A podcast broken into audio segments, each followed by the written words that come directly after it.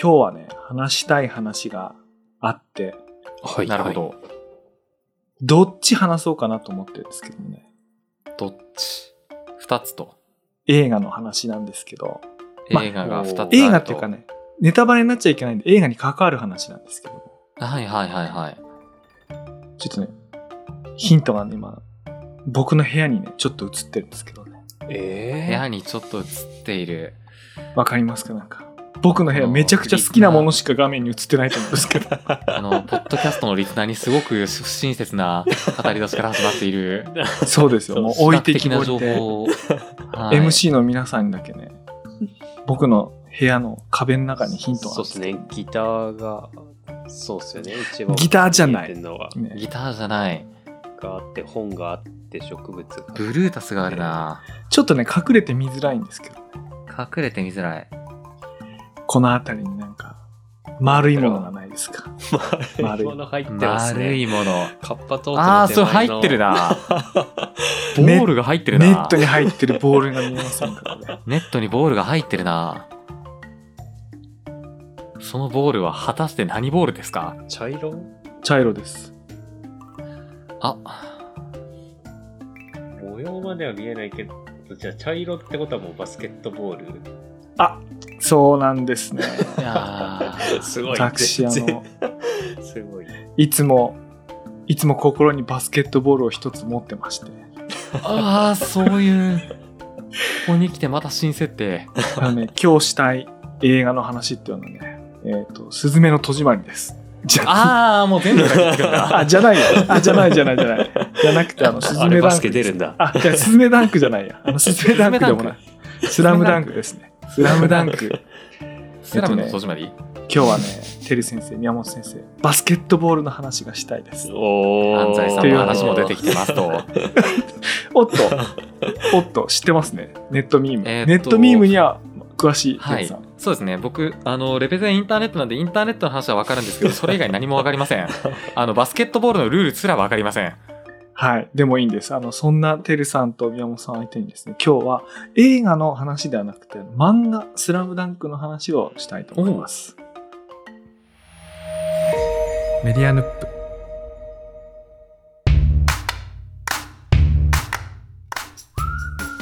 こんばんは、佐々木優です。こんばんは、てるです。こんばんは、宮本です。というわけで、あの、映画がね、絶賛公開中で、かつね、これを撮っている今日は、この後、ワールドカップ日本代表対クロアチア戦があるにもかかわらず、ですね。熱い試合。日本がどうなっていくのか。そうっすね。非常に楽しみなところです。アベマの本田圭佑の解説が楽しみ。ところがね、うん僕の頭の中には、ね、バスケットボールの話しかないんですね。今どうして？どうしてかむ。しろ今難しいっすよね、確かにね。なぜならえっと昨日公開されているから。今日か？今日なぜなら。ら、先週末の土曜日に公開されたスラムダンクを見てしまってですね、猛烈に自分の中中のね、自分の心の中のバスケットボールがバインバイン跳ねてるんですね。あ えー。で後ろのボールだだけじゃなくて心のボールも跳ねてるんですね。そう、心のボールも跳ねてるわけですね、徳永英明。それでね、あの、宮本さんが今年あの、ブルズの NFT を、シカゴブルズの NFT を買った話を聞いて、え、そうなんですね。そうなんですよ。宮本さんバスケ好きだって話をね、覚えてたもんですからね。はいはい。えー、じゃあ、宮本さんもスラムダンク好きなんですね。僕も「スラムダンクは本当にアニメをあのあ流し見てたそうでもないんだ。はいそうなんですよすっごい好きなわけじゃないんですすいませんあれ？やばい。もうね熟知してるわけじゃないんですよこれはやばいな。ん ライブ感あるな。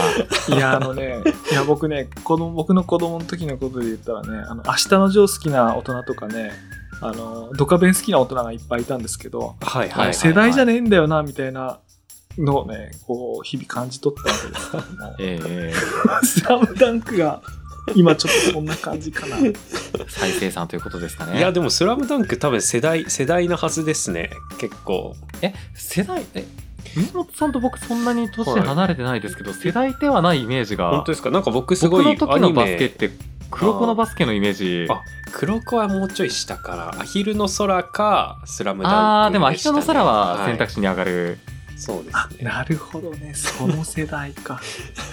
結構きわいとこですね。もうディアボーイズアクト何番の話しようかなああ、と思ったら確かに。それでもそれですらなかった。りピンとこないやつでも、だディアボーイズもシーズン1とかの最初の方とかアクト1ちらっとやってたけ？どアクト2アクト1、まあはいアクト4そうですねあとなんだろうブザービートとかかな？僕の覚えてるあ確かに。限りだとブザービートは一部と全部みたいな B'zのいい声がみたいな稲葉さんのいい声がみたいな。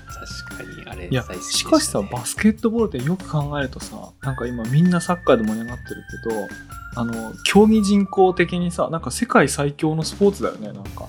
まあまあまあいっちゃ多いっすよね。そっかそう競技人口っていうのかなマーケットっていうのかな。どれぐらいなのなんか、基本でもアメリカ一強なイメージが結構、まあ NBA というイメージが非常に強いですよねそうでもなんかそれって競技の上ではだよね競技ってあのはいはい、のそうですね。強さっていうかね、うんなんか世界人口で見るとなんか4.5億人いるみたいな。ことなんだけどいや俺がそれ何ですごいと思ったかっていうとあのあのフィリピンになんか語学留学行ってた時あるんですよ。よくあるあの英語のね、あの合宿はいでなんか何週間とか1ヶ月とか行くやつ。で僕1ヶ月ぐらい行ってたんですけど、で、そのフィリピンいる間に、もうバスケット人気がすごいのよ。うーん。何ですごいかって、まあアジア全体ですごい、まあその中国とかがすごいから人気すごいのもあるんだけど、何でね、みんな知ってたかっていうと、やっぱスラムダンクのアニメ。あ見て。ー。へそうそうそう。もちろんね、NBA とかも人気なんだけど、スラムダンクのアニメを見て、でも子供から大人まで大人気で、で、じゃあ人気な結果何見てるかっていうと、あの別に NBA の試合とか見てるわけじゃないの。僕あの、夜外歩いてて、まあ、夕ご飯ぐらい、6時とか7時とか8時だったと思うんだけど、街外歩いてたら、あの、ストリートに、あのーゴールがあるわけね。でそこでいやーいいっすねいいいい景色だで大人って言ってもね、20歳ぐらいの若いお兄さんたち。ええ。ええまあちょっとね、かっこいいわけよ。あの、バスケの上手いお兄さんたちが、なんか 3on3 とかをやってるわけね。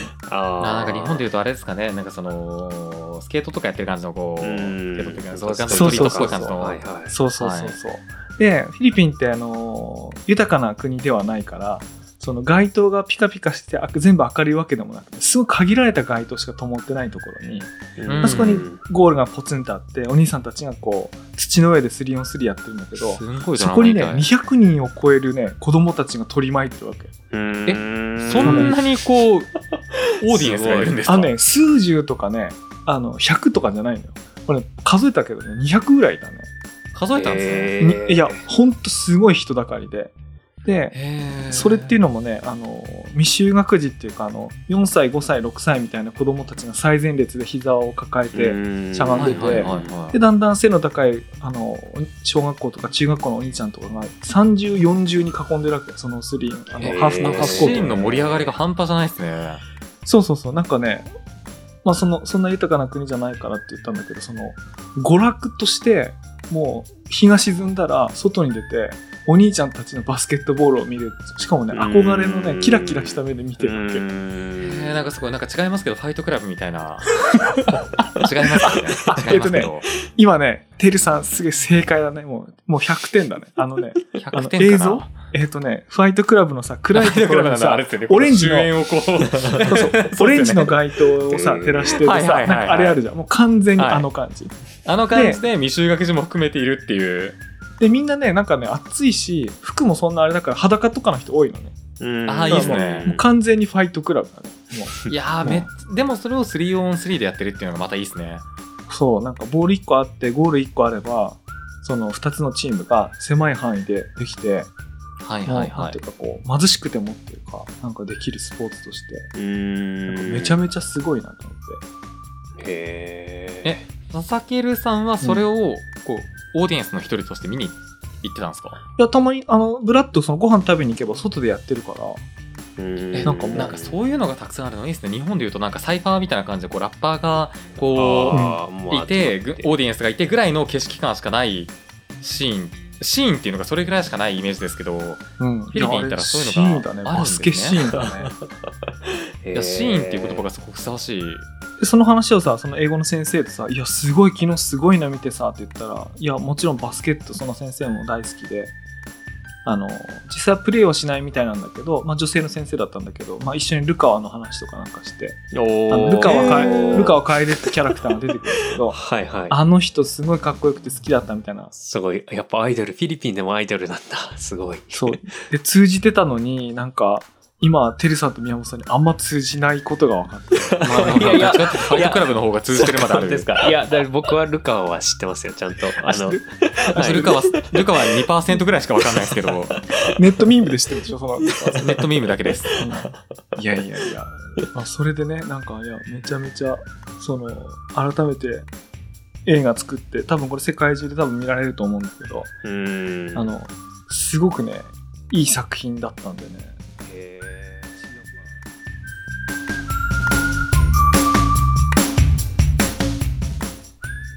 改めてね「スラムダンクの魅力は何だったかってことをねこううん。漫画に戻ってこう気づかされたんですよね。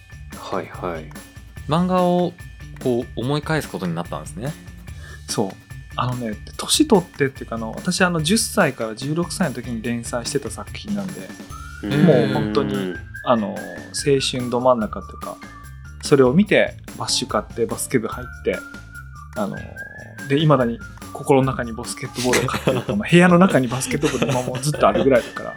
えはいはい。僕と宮本さんの世代で言うと何ですかね。僕だとナルトとかブリーチとかがすぐ出てきますけど。あーあそうですね。確かに青まあ春僕心の中でで任道がまだあるので、あ本当。はい。俺それといつも人空の話したくなるんだけど。それがまた確そのかに世代の違いが。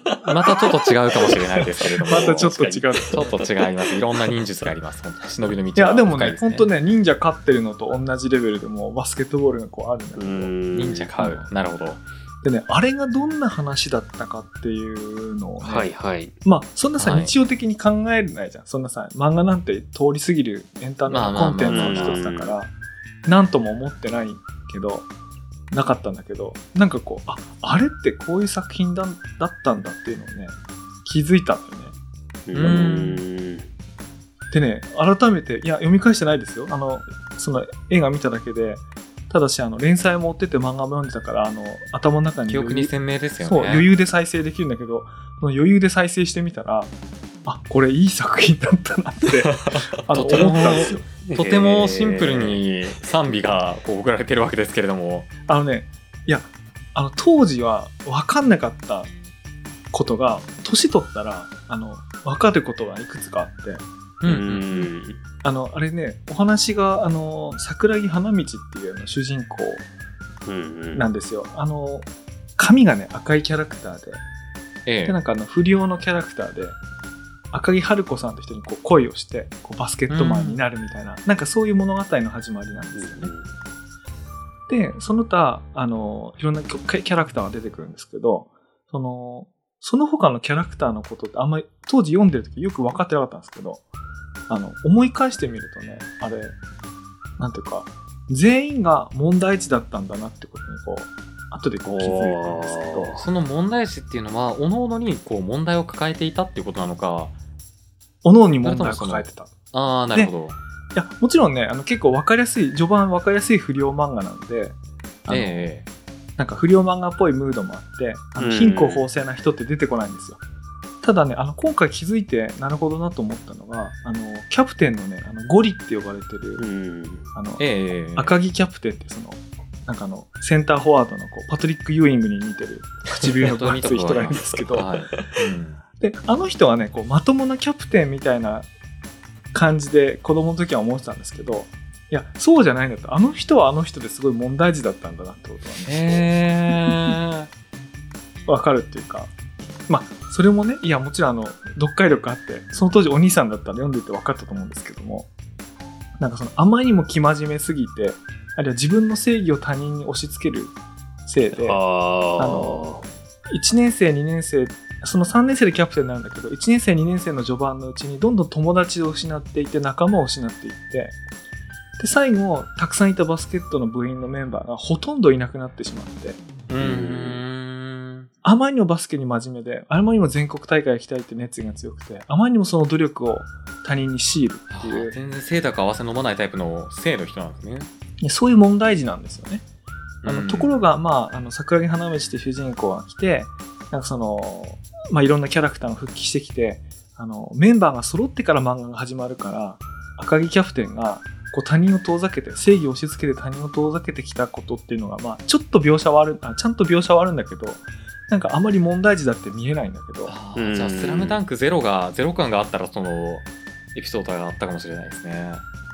そう、まあ、まあ、ちらっとはこう書いてあって、で、うん。まあ、やっとそうやってこう全戦い一緒に戦って全国大会に行ける仲間ができてよかったなみたいな風にこう描写があるからもちろん作者もその描写もちゃんとそういう風に表現してあるんですけどやっぱりこう一人の主人公の目線を通してやるとどうしてもボリュームは少ないんでなんかあのああのキャプテンですらすごい問題児だったんだなっていうことがねあんま当時よく分からなかったんですけどまあまあなんかよよく分かるようになってでうんでそうやって見ると「スラムダンクってねあれ完結してるよくできた漫画なんだなってこう思うに至ったんですよ。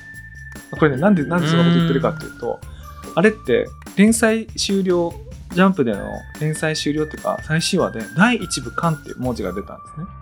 うん。うんうんうんコミックスでは第一部巻って文字がなくなってたんですけど、うん。その第一部巻っていうメッセージが出たことで、あれはなんか続き、あの、一旦のおしまいで、また続きがあるんじゃないか、みたいなことをね、こう、当時期待してみたり、あの、うん。思ったりした人ってこう、いたんですけど、で、まあ現在に至るまで、まあちょっとした続きを書くことはあったんですけど、あの、ちゃんとした続きは今もないんですけど、あ、あれに続きなんかないんだってことをね、こう理解したんですよ。うん。つまりなんかあの漫画連載を追ってるとなんかね唐突な終わり方に見えるんだけどあ全然唐突じゃなくて、いろいろこう出てくるキャラクターその問題を抱えたキャラクターが、あの最後の漫画の連載中最後の試合三能戦っていう試合があるんですけどうん。その試合で全員の人生が変わるんですよ。あの試合で。うん。でみんなそれぞれ抱えてた問題が何らかの形であの形を変えて解決するんですよ。で、それがね、あの、まあ、バスケットってまあ5対5で戦うけど、まあ、あの、なんとか、選手も入れ替わるからもっと人数が多いんですけど、いろんな問題を抱えた人たちが、なんか、ものすごいこう、スポーツの極限状態。あの、極限の勝負の中に、もう言葉をななくなった世界。うんあの、実際ね、漫画の中で言葉出てこなくなるんですよ。はいはいはいはい言葉がなくなった、そう、絵と間と、なんていうのかな、呼吸と、もうそういう純粋なスポーツのもう極限状態に陥って、で、その時にこう抱えた問題がね、こう試合が終わると全部解決してるんですよ。うんでうんこれはね、もうなんか続きとかないなっていうはいはいはい感じ。なんていうんですかね あのーこう違うって分かっていながら例えとして出しますけどうん。「新エヴァンゲリオン」うん。これも見てる方も見てない方もいらっしゃるっていう前提でもう仕いや方として言いますけどもうね、全員見てますね。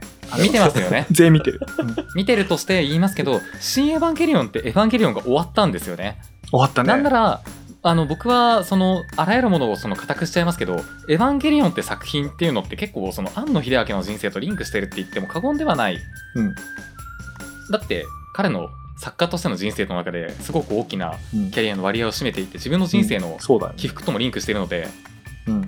その個個別のキャラクターとかはどうでもいいですけどうん。そうした時に「新エヴァンゲリオン」ってちゃんとエヴァンゲリオンを終わらせた作品だと思っていてうん。当時いろいろな葛藤を抱えていた世界系の方々いろいろいらっしゃると思いますそれはうん。誰でもそうだと思うんですけどでも終わったんですよね「新エヴァンゲリオン」ってエヴァンゲリオンがちゃんと、ね。すごい終わったね、あれ。ちゃんと終わったじゃないですかあれ、うん。そんな終わるんだってぐらい終わったじゃないですか、っていうぐらいちゃんと終わったに近い感じなのかなと思っていてその作品でもねそうじゃないんとしてそうじゃないのが、全然終わってないように見えるわけ。あの、へー。全然終わってないように見えるのに、実はちゃんと終わってるってことが、まあ、あの、後で読んだらっていうか、あの、今回、あの、思い返したら気づいた。大人になって、その、反数したら気づいたんですよ。あの、エヴァンゲリアンの終わりさは、あの、本当にこう、終わってますね。丸を打って終わってるって感じなんですけど、そうですね。スラムダンクの方は、もちろんあのみんな人生が続いていくんで、何か終わったっていう感じ、それぞれの人生終わったっていう感じはないんですけども、あの、漫画の中とかストーリーの中に登場していた時に抱えていた問題が全員何かの形で解決してるんですけど、解決っていうのはこう丸を打って終わるっていう感じっていうよりかはね、なんていうかこう折り返し、折り返してるっていうかね、あああの終わってない、続いてるんだけど、はっきりと変わってるっていうのがね、あるのね。で、例えばね、さっきの赤木キャプテンの話しましたけど、はいはいあの赤木キャプテンって、その、あの物語、最後のインターハイの三能戦が終わった後に引退している唯一の選手なんですよ。うーん例えば同じ3年生でも、あの、三井っていうスリーポイントの、はいはい三井はあのプレー続けてるんですよ。あの冬の大会まで。で、2年生、1年生は来年の大会まで続けてるのに、あの、あキャプテン赤木だけは引退して、あの大学受験のために勉強し始めるんですよね。うんつまり、あの、赤木ってすごいこう、全国大会行きたいとか、バスケットにこう、その正義を押し付けるような感じでバスケットにこう情熱燃やしてたキャプテンなんだけれども、実は真っ先にこう、バスケからこう解放されていくっていうか、うーんなんていうかね、こう、あの、凡人なんだよね、赤木って。うんっ ていうか、その凡人を受け入れて生きていくっていうかね、終わりなき日常に戻っていくんですよ、あの赤木っていうのは。あんだけバスケットに情熱を敷きつけた人が真っ先にバスケットやめて、まあもちろんね、大学バスケを続けるためにこそ、もう一回勉強しなきゃいけないんだけども、はいはいバスケを離れるわけ。それはね、もう、プロとしてとか、すごい有名選手としてじゃなくて、あの凡人であることを受け入れるのよ。その他人に正義を押し付けた赤木っていうのもそこにいないわけね。はいはいはいあ、そうか。じゃあ、あの、赤木キャプテンはこういう風に変わったんだなっていうのは、なんか、あの、今回気づいたこと？まあ、あとね、それぞれいろいろあって桜木花道の方は、これはね、もうちょっとわかりやすく、あの作品の主人公だから、あの、わかりやすくこう、書かれてあるんだけど、あの、なんかあの漫画ってね、何ヶ月だろう ?4 ヶ月とか、何ヶ月とかの短い話なんだよね。あの、あそっか。そうっすよね。だって桜木花道1年生のままですもんね。そうっ1すよね。年生の4月に入学して、夏の全国大会やってる確かに話だから、すごい短い話なんだよ。うん。で、桜木花道は最後大怪我してリハビリしなきゃいけなくて、長い間プレーを離れなきゃいけないという時に、4ヶ月で覚えたことだから、また失われるのも早い、みたいな、なんかこう、うん。セリフがこう出てくるんだけど、セリフナレーションかなあの、出てくるんだけど、あの、つまり桜木花道っていうのは、こう、ど素人からスタートして、全国大会でうんあの活躍をしながら、またど素人に戻っていく。うんのよ。あのどでそれっていうのは何かっていうとあの昔ど素人だった桜木花道っていうのはこう不良で周りにこう迷惑をかけるような人だったのがバスケットを通じてあのバスケットマンあのうん。純粋なスポーツの純粋なその競競技性に触れてバスケットマンというのに変化するんだよね。ででその後怪我をしてバスケットの技術がまあ瞬間的にだと思うんだけどね。もちろん。あの失われていってもただ心はバスケットマンのまま。うん。これってねあの物語の中で生きて帰りし物語って言ってああはいはいはい。スタート地点から始まってどっかその雑談会なのに。あれ物語の話の。またその話来た。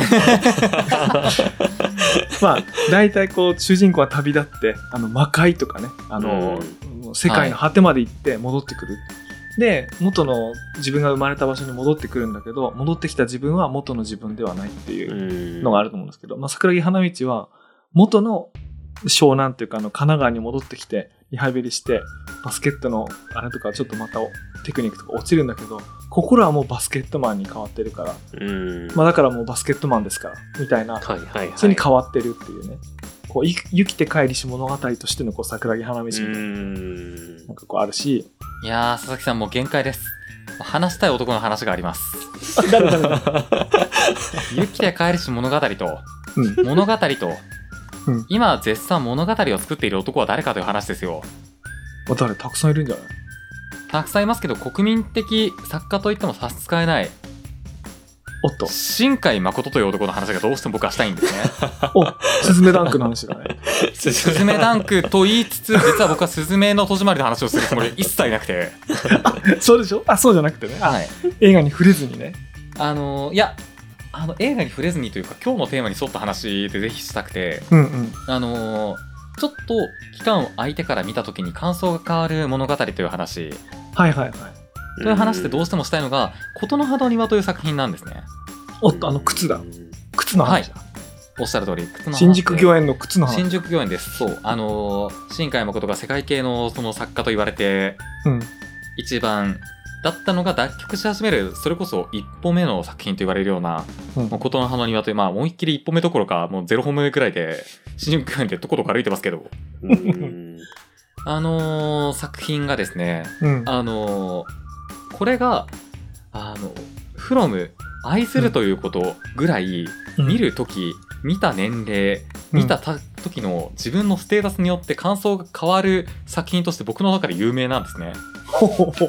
最近また変わったんですか？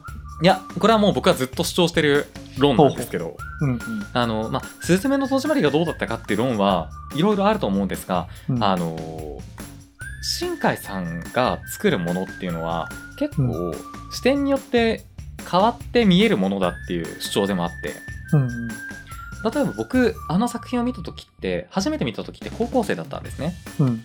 であの「琴の葉の庭」ってどういう作品かっていうとあのまあ靴職人になりたい中あの高校生の男の子と、うん。えーそこの同じ高校に属しているけれどもどうしても高校に通えなくなってしまったうん。あの女性の教師雪乃さんっていう方うんが新宿御苑で応接する物語なんですね。うん。で初めて見た時僕は高校生で舞台挨拶も見に行ったんですけどおそそれは大ファンですね。結構筋金入りなんですね、こじらせてる、うん。なんですけどその時はもう主人公の高木君にももう心からこう共感しきりでうん。なぜこう結ばれないんだと。新宿御苑で結ばれてしまえば全てが解決するはずなのに。ぐらいのことを思っていたんですけれど、うん。そのなんだろうな。だんだんこう社会人になってからですかね。雪乃先生にどんどん共感するようになっていって。うん。ううん。んそのどうしても毎朝職場に向かえなくなっていく雪乃先生の心情であったりだとか、うん。そのなるほどね。新宿御苑に来る和コード高校生に対してよくわからない、とても高価な靴の本を送ったりする性の精神性であったりだとか。うん。なんかご飯が食べられなくなってチョコと金麦で済ませてしまう精神性だとか。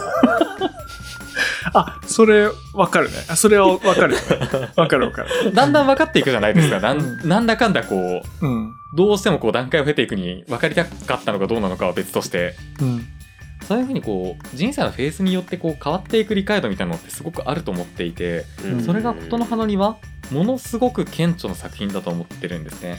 うん。でそれって多分琴の葉の庭以降多うん。分その、えーっと天気の子もそうですし君の名をもそうですし、まあ、うん。すずめの戸締まりもそうですし自分がなんかそのどこにどう共感するかみたいなのを結構選べるうんもちろん子供からしたらそういう風に見えるかもしれないし大人からしたらその俯瞰して見えるかもしれないしみたいに見えるところとして一番なんかこう見えるところの琴の葉の庭ってあるんじゃないかなってすごくずっと思ってるんですよね。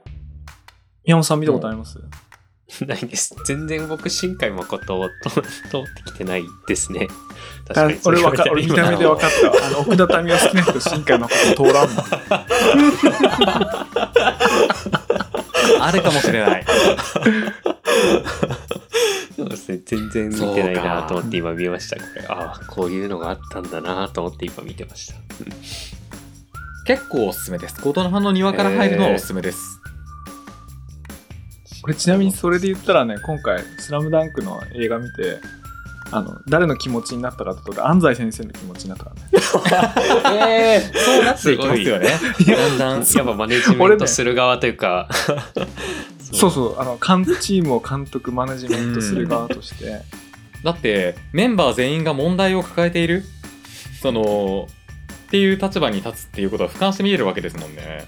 そう。あのね安西先生ってあの有名なのはあの諦めたらそこで試合し終了ですよ。インターネットでとか100回見ました。はい。うん、100回インターネットで見るやつとか、あるいはこう粋がって早くアメリカに行ったその教え子がアメリカで全然成功しなくて自分は指導者なんかなんであの時こう止めなかったんだろうってこう後悔するよね。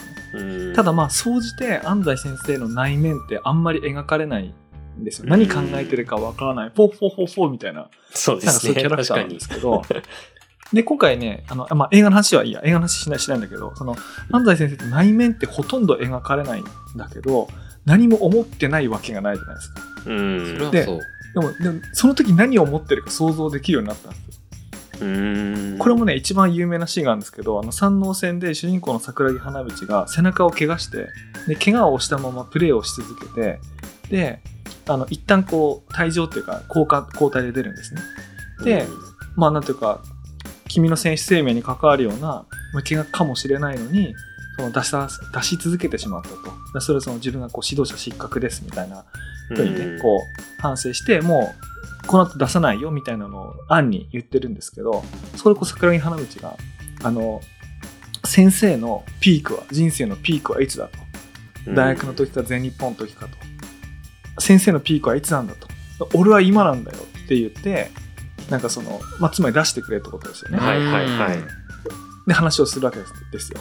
あので僕それを例えばその高校生とか中学生の時に読んでるとどういう気分になるかというと自分も151617であのなんていうかな。今その時代を生きてるから今が自分の人生のピークなんだ、今俺を出させてくれ怪我してもいいあのこの後どうなってもいいってこうゴンさん、うん。ゴンさんみたいな気分でうん。出してくれっていうのってすごいよくわかるわけですよ。絶対そうだと。ハンターハンターまで来てます。うん。見てますこんなか皆さん、ハンターハンターを。こんなアント編まででこんないい場面で。自分が活躍しなきゃいけない場面でせちょっと背中が痛いぐらいで出させないなんてことはないと出してくれって言うはずなのに、あのどう考えても人生のピークって16とかで来ないんですよ。あのどう考えたってピークその先なんです。あのそれを大人の人は大人の人っていうかね桜木花道よりも年上の人当然コーチ先生安西先生は絶対分かってるはずなのにそっから先の安西先生のセリフとか内面ゼロないないないんですよ。うんでピピってこうなってこう選手交代して桜木花道がコートに戻っていくって描写になるんですけどその時はいはい安西先生が何を思ったかって想像つくわけですよ。あのうん1ミリも納得してないんですよ。あの当然ながらね。だってそうでしょ？あのそうだね。ね。お前のピーク今だかそうですね。ら、あのお前の人生どうなってもいいからあのリバウンド取ってこいよなんて思ってるわけないじゃないですかそうですね。だから絶対そんなことないって分かってるしあのもしかしたらすごい後悔しちゃうかもしれないって思いながら気迫に押されてっていうこともあるかもしれないしなんか欲もあるかもしれない。桜木花道をもう一回コートに戻して結果を見てみたい。うん。なんかなんか山ほどいろんな思い多分あると思うんだけどそういうのを全部内面の描写ゼロで送り出すんだけどはい。どんだけ迷ったか想像つくじゃん。うんそうですねなんかね。ことの葉の庭もそうなんですよ。全部かそういうことでしょ。そういうことですあの時先そうなんですよ。その何が考えー。え何が考え何考えたかったの？映画だとさ自分あの小説だと内面描くの得意だけどそうですね。映像とか内面描けないからね全部はね、うん。だからその時はまあ高校生の身分とかその成人してない社会に出てない人間からすると生徒目線うん。しか共感できないので、うん。このなんて言うんですかね。なんかそのいろんなしがらみにとらわれている先生は何だともう一緒にもうなんか駆け落ちでもしたらいいんじゃないスタンドバイミーしたらいいんじゃないかとうん。思うところが、まあ、先生もいろいろこう不倫しているこう体育教師の先生の話であったりだとか、えー。地元のことであったりだとかいろんなことがあった中で高木君という人に救われていた側面があるっていうのはうん。非常に複雑な側面で救われていたんだとうん。いうふうな解像度まで広げていくことっていうのがその年齢に至るまでわからないんですよね。ただ今見ると確かになと。救われていたな彼女はと。今ね謎なあの琴の葉の庭とスラムダンクを交互にそうですよ。追って行ったり来たりしてるから。どう考えてもコラボしないものを無理やり僕が突っ込んでる感じになってるんですけど。いいあのね、もう今ね、世界に1個しかないポッドキャストになってるから、今すげえいいと思うんだけど、あのね、す今回のスラ、今回というかね、スラムダンクで問題児で、その問題児が最後の試合を契機に人生が変わったなっていう、その救われたっていう言葉でね、今思い出したのが、ルカワ楓。まあ、うん有名なはいはい人気キャラクターなんだけど、あの、いろいろこう問題児が出てくる中で、彼もまた別に問題児じゃないっていうか、なんか寡黙なスーパープレイヤーみたいな風にうん思ってたんですけど、違うんだよね。彼もまた問題児なんだよね。あの、つまり人を頼ることができない。あのうん自分のプレーがすご実際にすごくて、まあ実際にすごいんだけども、人をこう頼ったり、仲間に自分をこう預けるってことができない。うんまあ、それがゆえに自分のプレーに限界を作ってしまってるっていう、こう、あのプレイヤーなのが、あの試合を通じてこう、仲間をどんどん頼るようになってくるね。極限状態で。はいはいはい。自分一人では突破できないっていう局面がどんどん現れて、つまりまあすごい最強の敵が現れたことで、自分一人ではどうにもならないんだっていうことに初めて直面して、で、まあその、なんていうかな、一番、一番有名なシーンにあの、ラストシーンに桜木花道がなんかあの、左手は添えるだけって言って、なんかあの、逆転のシュート、ジャンプシュートを決める瞬間なんですけど、あの瞬間ってなんかその、桜木花道の方になんとなくスポットライトが当たってるように見えるんですけど、そうじゃないんだよね。それだけじゃないんだよね。うん。あの直前にルカワが一人で突破していって、まあ、ブロックが二人ついて、あの、かつてのルカワだったら、あれ、無理な体勢でも、さ誰にもパスせずに、一人で無理な体勢でシュート打って終わってたんだけども、あの、結果どうなるかわからないけど、仲間をこう、任せることができた。うん。シーンでもある。うん。おーそっか解決した一つそうそうそう。ですね。なんか、つまりこう、なんか仲間をこう、得るっていうか、あの、なそなんかそういう、そういう描写の瞬間としてあると思うんだけど、うん。だからね、あれもこう、ずっと登場、なんか登場の時はいっつもたった一人で練習してるキャラなんだよね、あの、土日とかも。でも、なんかこう、最後にこう、仲間を得るっていうね、あの、風になってて、やっぱりあれもね、うん。最後解決してるんですよね。はいはいはい。救われてるんだ。そう、救われてるんですよ、なんか。うん琴の葉の庭の名言でもありますけどみんなどっかちょっとずつおかしいんだからって言葉があってうん。まあ多分それぞれみんな問題を抱えてるということですよねそう、みんなちょっとずつね、おかしいんですよね。えでね、おかしいおかしいで言うとね、あの、これもしこの主人公の5人、主人公っていうかあの、湘北高校のスタメンあ5人なんですけど、これもしね、設定だけ読まされたら、誰主人公にするっつったらね、多分ね、三井久志ー、が主人公なんああそっかそっか。はい、です中学校時代のバスケットのスーパースターで、うん。で、高校で、あの、赤木、そのセンターの赤木とかと同級生で出会うんだけども、自分はこう不良になって、あの、まあ、タバコも吸って悪いこともしてみたいな。で、長い間練習から離れた後に、安西先生、やっぱり自分はバスケットがしたいですって言って戻ってきて、うん。で、そのタイミングで、あの、人生とかも入ってきて、神奈川予選突破して全国行くっていうのが、普通の王道ストーリーなんですよね。あのうん。ヒーローが失って、もう一回行くっていう。うん。だからね、あの、三井、その、最後の三能戦の時は、あの、なんとかな、こう何回もスリーポイントシュート決めて、あの、この音が何度でも俺を蘇らせるんだよ、みたいな、なんかそういう有名な、はいはいこれもネットミームになるような やつがあるんだけど、つまりね、三井のテーマっていうのは、こう何度でも蘇る人落ちてもうん。這い上がってくる。落ちても這い上がってくるっていう、不良になっても何しても、何度も落ちても這い上がってくるっていうね、実は実に主人公っぽい、あの、キャラで、しかもその繰り返しとしてあって、その一番繰り返しが最後の試合でもこう現れてて、うん。だから夏の引退派が終わった後も、赤木は引退してるのに、あの三井は引退してないんだよね。うんあのうんもう一回冬の3年生だけど、もう一回冬のやつやるって。だから何度でも蘇るっていうね、こう王の帰還みたいなね、感じなの、あの人。よくできてんだ、あれ。なんか。そっかすごいっすねなんかどこから始めても物語始められますねうんそうそう、どっから始められ、どこでも行けるっていうかね。まあ、なもんでね、だから、全員が全員、なんか旅の途中なんだけど、最初の課題は全部解決し終わってて、あ、これ終わったなっていうね、うんそういう意味で。いやー映画「スラムダンク良かったといういことですねやでもいや見に行きます見に行きますああ、てかちなみにね、漫画でやっぱ見たいなあ、漫画、でもね、漫画に全、あのね、映画いいいいよ、別にあの。漫画に全部書いてあるから。いや漫画読もう新しいのも出てましたしね5人のうち1人言ってないのがいて、あの、宮城亮太っていうあの、2年生のあ、一番ポイントガー大好きです宮城亮太。一番大好き？はい、一番大好き。まあポジポジションがそもそもポイントガードが好きっていうのもありますけどあ宮城亮太と練習するアプリとかやってましたね確か そういうアプリあるの、いいね。宮城龍太はね、じゃああれなんだ、なんだかっていうとね、あの、まあその三能戦とその直後、両方含めてのこう描写の流れなんだけど、あの人がね、こうニューキャプテンなんだよね。うーんその、新しいキャプテンなわけよ。あの、赤木の後のね。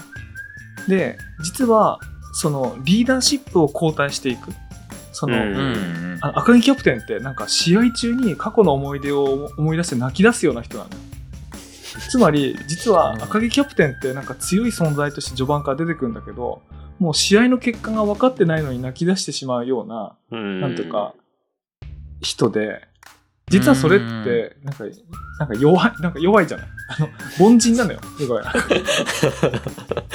でそれに対してなんかもっと本当にこう強いなんていうかなリーダーシップ持った人ってこう上書いていかなきゃいけないんだけどこの試合を通じてその2年生のキャプ2年生の宮城亮太がまあ赤木のキャプテンシップっていうか、ね、リーダーシップをこう追い抜いていってで実際キャプテンになるっていううん。話なんで、まあ、これもね良いっていうかねまあなんかこれ物語的に言ったら新たなる希望だねこう。ルーク・スカイウォーカーが出てくるみたいな。本当にいろんな作品が出てくる。うん宮城亮太はルーク・スカイウォーカーみたいなえー。まあでもちょっと今日結構語りすぎてしまっているところがあるので、ねね。とりあえずこ本日のナンバーというところで音楽ですかね。というわけで 本日のナンバーです。 WANDSで世界が終わるまでは。